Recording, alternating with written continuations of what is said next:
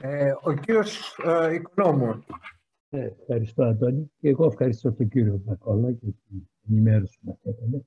Ε, θέλω τελευταία στιγμή να σας δώσω ορισμένα στοιχεία, μια και ακούγονται πολύ για τα πυρηνικά τελευταίες δύο μέρες με τη δήλωση του Πούτιν.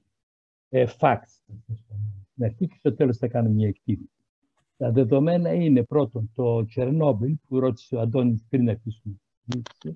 Ε, αυτή τη στιγμή ε, δεν αποτελεί κίνδυνο από ό,τι αποτελούσε πριν την εισβολή της Ρωσίας στην Ουκρανία.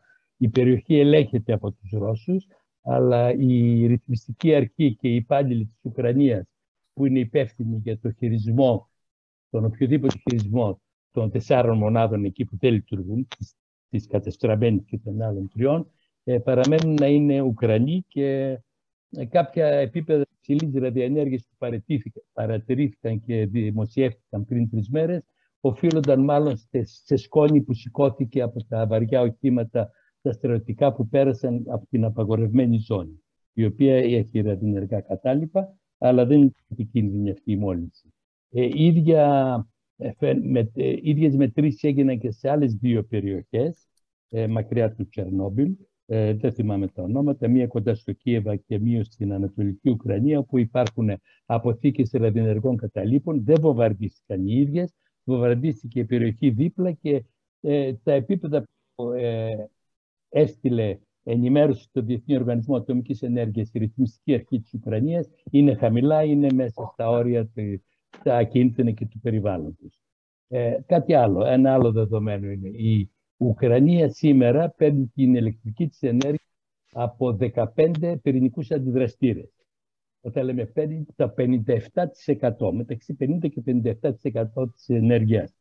Συνήθως σε έναν πόλεμο ο επιτιθέμενος να πλήττει το θύμα στις ενεργειακές του πηγές.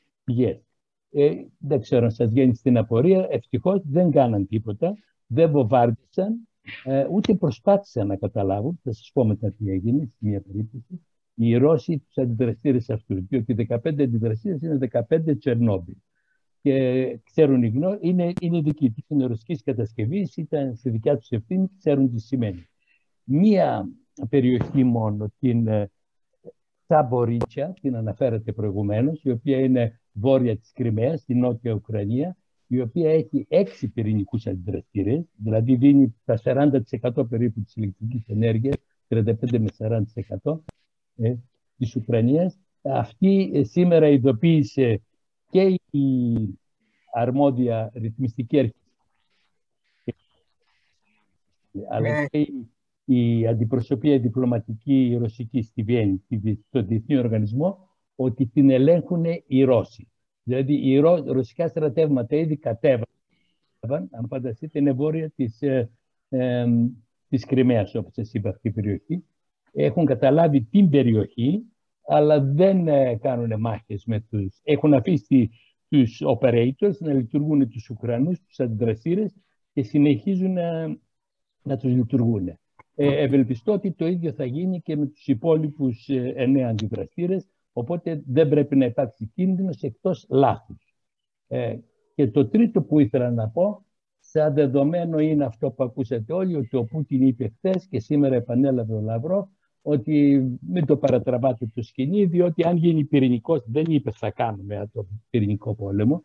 Αυτό, ε, ξέρετε, εύκολα γίνεται το λάθος. Είναι προσεγμένοι και οι δύο δεν είπαν θα χρησιμοποιήσουμε πυρηνικά όπλα. Αλλά εάν παρατραβήξετε το σκηνή, είπε ο Λαυρόφ, ένας πυρηνικός πόλεμος θα καταστρέψει όλο τον πλανήτη. Το ξέρετε ότι δεν έχει κερδισμένο. Το δεν είναι γνωστό, το, δεν είναι άγνωστο, το λέει ο Κορπατσόφ, ε, το έχει πει ο Ρίγκαν, το έχει πει ο Πούτιν, το έχει πει ο το έχουν πει όλοι και οι Αμερικανοί πρόεδροι και ο, και ο ΣΥΝ ο Κινέζος. Επομένως, ε, πιστεύω ότι συνειδητά κανένας δεν θα χρησιμοποιήσει τα πυρηνικά όπλα. Τώρα τι γίνεται, γιατί είπε ο Πούτιν χθες ότι ε, ανυψώνω το επίπεδο συνεγερμού ε, των πυρηνικών μου όπλων.